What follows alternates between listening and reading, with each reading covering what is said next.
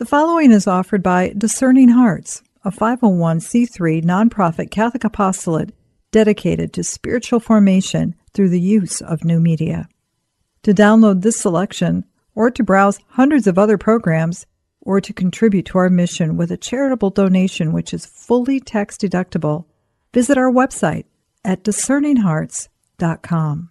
Welcome to Seeking Truth with Sharon Doran. Sharon has a passion for Scripture that will motivate and challenge you to immerse yourself in God's Word and apply His message to your everyday life. Visit seekingtruth.net to learn more about bringing Seeking Truth to your parish or to become an online learner. Today, it's part two of the Gospel of Luke, chapter 2.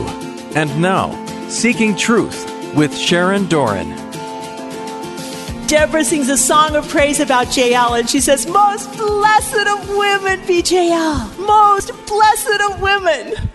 She put her hand to the tent peg and her right hand to the workman's mallet. She struck Sisera a blow. She crushed his head. She shattered and pierced his temple. He's dead. Jael is a head crusher. and this is really, really important, and that's why she's called blessed. She saves Israel. We have Messiah because of this woman. If Israel would have become extinct and, and wiped out off the face of the earth by the Canaanite army, there'd be no Messiah.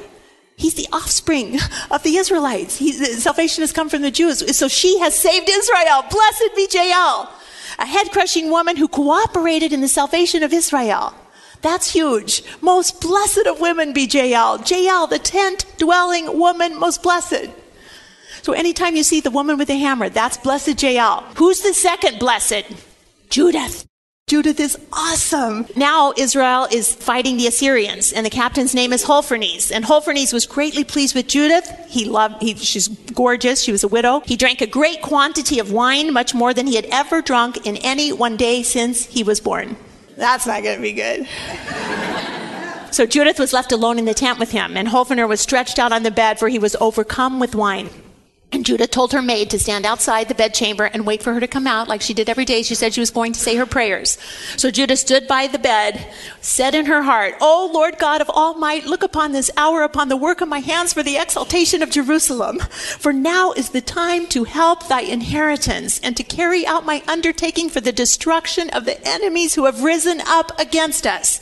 She went to the post of the bed above Holofernes' head. She took his sword that was hanging up there. She came close to the bed. She took hold of the hair of his head and she said, Give me strength this day, O Lord God of Israel. And she struck his neck twice with all her might and severed his head from his body.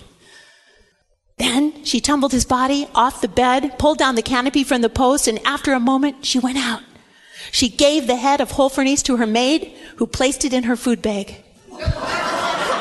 Just another day at the office. Blessed be Judith. Judith saved Israel. Judith called out from afar, watchmen at the gates, open the gates, open the gates. God our God is here with us to show his power in Israel. At the hand of a woman has salvation come, his strength against our enemies, even as he has done this day. Praise God, oh praise him. Praise God who has not withdrawn his mercy from the house of Israel, but has destroyed our enemies by my hand this very night. The Lord has struck him down by the hand of a woman. And the people said, Blessed be Judith! Blessed are you in every tent of Judah, in every nation who hears your name. They will all be alarmed. Blessed be Judith. Judith is a head crusher. Judith is a head crushing woman. Blessed, blessed be Judith. Blessed be Jael, a head crushing woman. Blessed be Mary, the head crushing woman of the New Testament. The one who will crush with her son the head of Satan, the most cosmic battle on the face of the earth. She won't just save Israel, she'll save the entire world, all her children, through this head blow. Blessed be Jael, blessed be Judith, and blessed be you, Mary, among all women. And blessed be the fruit of your womb, Jesus, because he's the real Savior. He's the real Savior, and you have cooperated with God's plan in bravery and courage, in humility. And the arrogant will fall, and you will be exalted, and all generations will call you what? Blessed! Blessed are you, Mary, you're a head crusher. Get it? I love it. I love it. That was told to her way back in Genesis 3:15 that the virgin woman would have something to do. Her offspring would help crush the head of the serpent. It was his curse. So you can bet Satan is waiting and watching for that virgin woman because he's ready to devour her child the minute it's born. Now, back to the Immaculate Conception Room at the Vatican. Look up because you're going to see the hammer, mallet, who's that? Blessed be Jael. And you're going to see Blessed be Judith, the other head crushing women with Mary. David also is a head crusher, and Mary's from the house of David because David will slay the giant and slice off the head of it. He's a head crusher.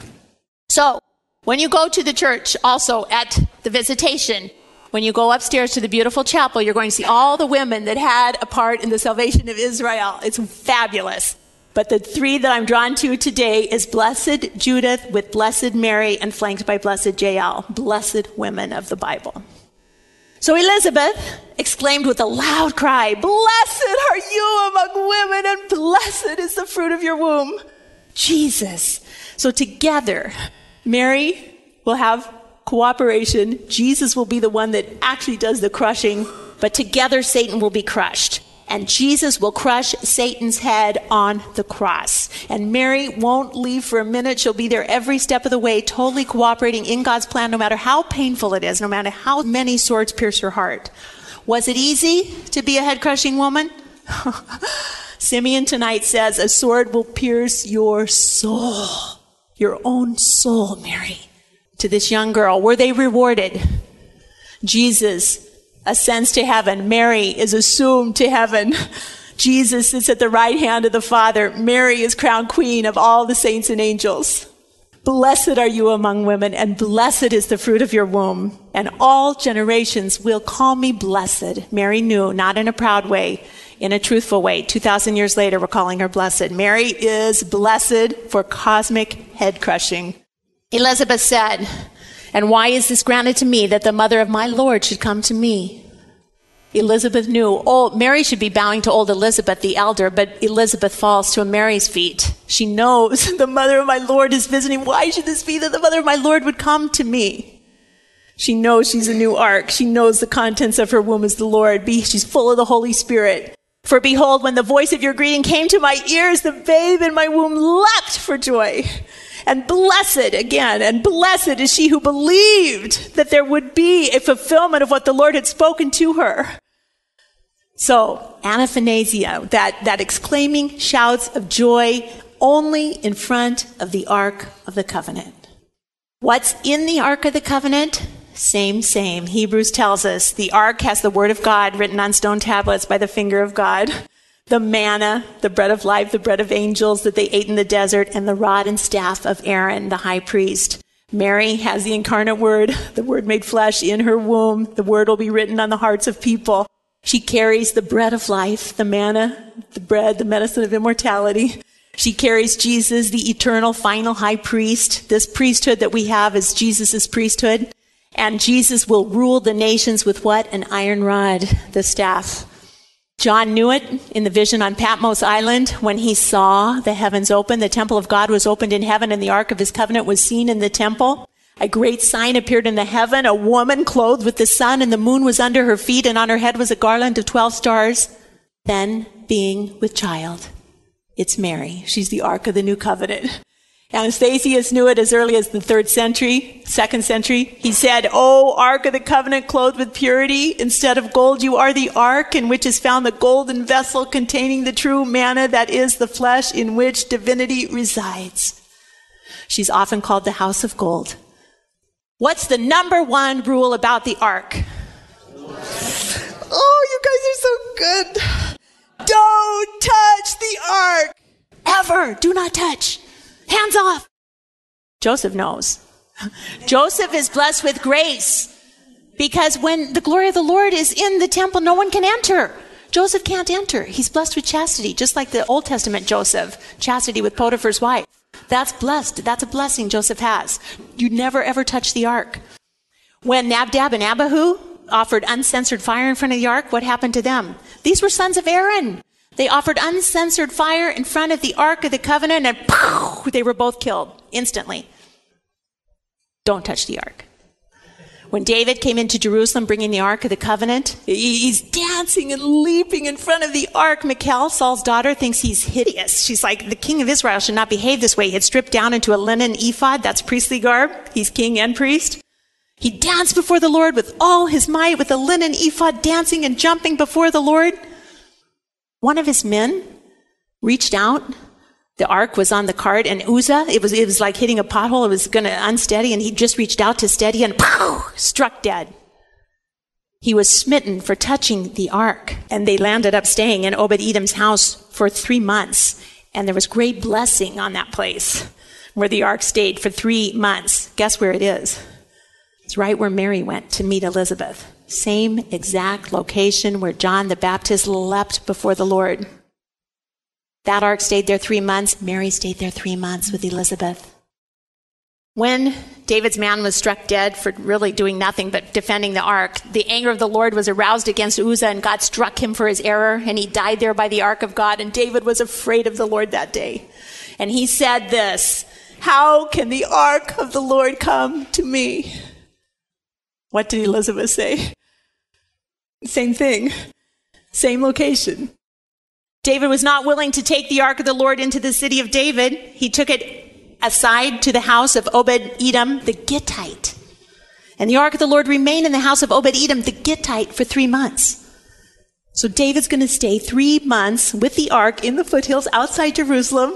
And the Lord's going to bless Obed Edom and all his household. Now, the new ark, Mary, is going to this exact location for three months in the exact same foothills of Judea. And the Lord is going to bless the house where she stays, Zechariah and Elizabeth. It's right where David leapt before the Ark of the Covenant is right where John is going to leap before the new Ark of a New Covenant and all its contents. And David said, How is it that the Ark of the Lord could come to me? And Elizabeth said, why is this granted to me that the mother of my Lord, the new ark, would come to me? How is it that the true presence of the Lord can come to me? Sinful Sharon Doran, how is this possible? That the ark of the Lord, that the true presence of the Lord could be in my body when I take communion? How, how can this be? There is a altar called the Ark of the Covenant. It's in Chicago at St. Stanislaus. I've been there and prayed there. They have mass there. It's huge. It's Mary, the Ark of the New Covenant. If you're in Chicago, stop and see it. Mary, Ark of the New Covenant. They can open up her womb, her heart. That's where they repose the Eucharist. She's the Ark of the New Covenant. In an old painting of the visitation scene, some of the church fathers think that Joseph went also. They think Joseph accompanied Mary on that trip. And there's Joseph with his rod of spikenard. And that's how, from the proto evangelium of St. James, that's how Joseph was chosen, that his rod sprouted, just like Aaron's rod had sprouted. With the old ark, Joseph's rod sprouted. So we don't know. That's not in scripture, but it's uh, speculative theology. That's a whole branch of theology. You can get a PhD in speculative theology. It's important because it helps us figure out doctrine. Okay, so Luke 2, Jesus is circumcised and he's named. He is circumcised on the eighth day as prescribed by Jewish law. He is a good Jew. He is circumcised. It's the very first blood he shed for us, his circumcision on the eighth day. Yes, he is male. We don't have to change the songbooks. We don't have to put he, she language. He's a man. He was circumcised on the eighth day. The foreskin of his penis was cut. So, just in case there was any confusion about that, he is a man, a human man We'll return to Seeking Truth Catholic Bible Study with Sharon Doran in just a moment.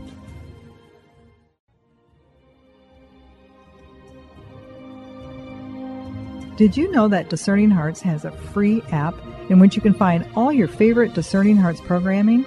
Father Timothy Gallagher, Dr. Anthony Lilles, Deacon James Keating, Mike Aquilina, Dr. Matthew Bunson, and so many more are found on the Discerning Hearts free app. Did you also know that you can stream Discerning Hearts programming on numerous streaming platforms such as Apple Podcasts, Google Play, iHeartRadio, Pandora, Spotify, Stitcher, TuneIn, and so many more? And did you know that Discerning Hearts also has the YouTube page? Be sure to check out all these different places where you can find Discerning Hearts.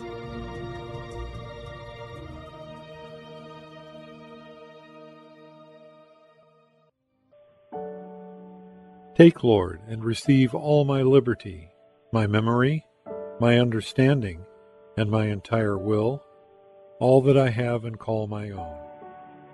You have given all to me. To you, Lord, I return it. Everything is yours. Do with it what you will. Give me only your love and your grace. That is enough for me. Amen.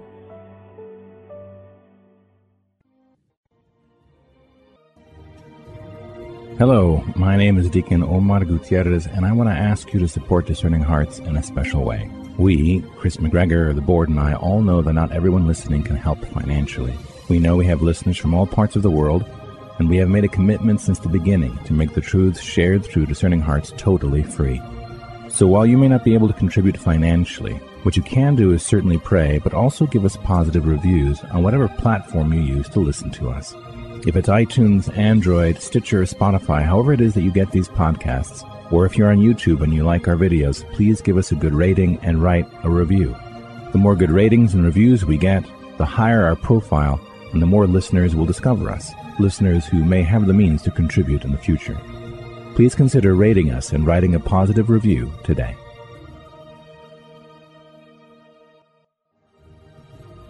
We now return to Seeking Truth Catholic Bible Study with Sharon Doran. The Lord said to Moses, Say to the people of Israel, if a woman conceives and bears a male child, then she shall be unclean for seven days. And at the time of her menstruation, she shall be unclean. And on the eighth day, the flesh of his foreskins shall be circumcised. So they did that. They named him Jesus like the angel told him. Joseph must have had to take him because Levitical law, the woman is still not purified. So Joseph probably took him for circumcision, maybe at a synagogue, maybe at the temple. I don't know. Bethlehem's very close to the temple. And he was circumcised on the eighth day and named Jesus. Now she, according to Leviticus 12, she still has 33 more days of purification. So that on the 40th day they can go to the temple for the presentation. And when her, the woman's days of purification are completed, she's to bring a lamb a blemish free lamb for the burnt offering, and a young pigeon or a turtle dove for the sin offering. If they can't afford a lamb, because they were more expensive, you could bring two birds, one for the sin offering and one for the burnt offering. And she shall make atonement and she shall be clean. So, when it's time for Mary and Joseph to go, what do they bring? The poor offering. They don't have enough for a lamb. They're poor. They bring the two birds. But what are they carrying in their arms? The Lamb of God, the unblemished Lamb of God. They've got the best offering they could ever possibly bring, the true presence of God. So they've got the burnt offering of the turtle doves and the sin offering, which will be atonement for the life of the world, Jesus Christ, the Lamb of God. Remember, there's no true presence in the temple. There's no ark at this time. And remember what 2 Maccabees 2 says that the place is going to be unknown until God gathers his people together again and shows mercy. The minute these two walk in the temple with the true presence of God in their arms, what happens? The true presence of God is back in the temple. And the Holy Spirit falls on this old man named Simeon, and Simeon knows. Now there is a man in Jerusalem, his name was Simeon, and this man was righteous and devout. He was looking for the consolation of Israel, and the Holy Spirit was upon him. Simeon, his name in Hebrew, means he who hears. And in uh, Hebrew, if you hear, you obey. It's one thing. To hear and obey is the same. He's a man of hearing and obedience. He's a man of hearing with acceptance. Simeon is looking for the consolation of Israel, and the Holy Spirit was upon him. That's huge. And it had been revealed to him by the Holy Spirit that he would not see death before he had seen the Lord's Christ, the Lord's anointed one. He's going to see Messiah before he dies. It's been promised to him. And he is inspired by the Spirit. And Simeon came into the temple. And when the parents brought the child Jesus to do for him according to the custom of the law, Simeon took him up in his arms and blessed God and said, Lord, Lord, now let thy servant depart in peace according to thy word. I can die now. Let me go. I've seen him. I've seen him. My own eyes have seen your salvation, which you have prepared in the presence of all peoples to be a light of revelation to the Gentiles and glory for thy people Israel. I've seen him. I've held him. I've seen him with my own eyes. I can die now. Let me go. This is him. This is Messiah. This is the anointed one of God. He knows by the power of the Holy Spirit. And his father and mother marveled. They marveled at what was said about him. Can you imagine what Mary, young Mary, 13, 14 year old virgin girl thought when Simeon said this? And then Simeon blessed them. And then he said to Mary, his mother, Behold, this child is set for the fall and the rising of many in Israel, and for a sign that will be spoken against. Some translations say a sign to be contradicted. And a sword is going to pierce through your own soul also, Mary. And the thoughts of many hearts will be revealed. You can imagine Mary, this young girl, a soul is going to pierce her soul. Can I have my baby back? A sword is going to pierce her soul. What did he mean by that when she was 13 years old? Scary for a young girl. What's it mean, Lord? And when you go to the place he was crucified, the tomb of the Holy Sepulchre, where you see the spot of the crucifixion, there's Mary with seven swords in her heart, the statue right next to Jesus. What's seven in the Bible? Perfection. She's got a perfection of suffering in her life. She's going to nail it. All these seven scenes of sorrow, the seven sorrows of Mary, we just celebrated the feast day. The seven sorrows of Mary. And when you look, she's standing at the foot of the cross, seeing her son, and she's seeing the wounds of Christ, and there's one, two, one in both hands, three, the crown, four, five in his feet, six in his side, and seven, her heart. Her wounds and his wounds cooperating together for our salvation her heart, her immaculate heart, and his sacred heart burning together the fire of God's love to get us back to the Father, to open the way back to heaven for us. Behold, this child is set for the fall and rising of many in Israel, and a sign that's spoken against. And a sword's going to pierce through your own soul also, and the thoughts of many are going to be revealed. Now, what is this? The thoughts out of many hearts will be revealed by Jesus Christ. He can read hearts. He knows our hearts. He says, do you think that I have come to bring peace on earth? I haven't come to bring peace, but a sword.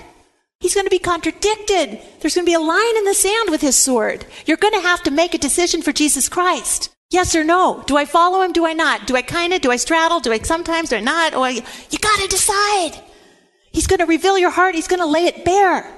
He's going to see you one day as you really are. He sees us now as we really are, and we try to hide from him, and he doesn't know that part of me. No, I love that sin too much. No, no, no, no, no. He knows. Our hearts are laid bare before Him. In Hebrews, it says, Nothing in all creation is hidden from God's sight. Nothing. Everything is uncovered and laid bare before the eyes of Him to whom we must give an account. Paul says to the Corinthians, For we must all appear before the judgment seat of Christ, so that each of us may receive what is due us for the things done while in the body, whether good or bad. They're going to be laid bare one day. Paul says now we see him in a mirror dimly, but then we're going to see him face to face like Moses did. Face to face. We're going to see him. He's going to see us.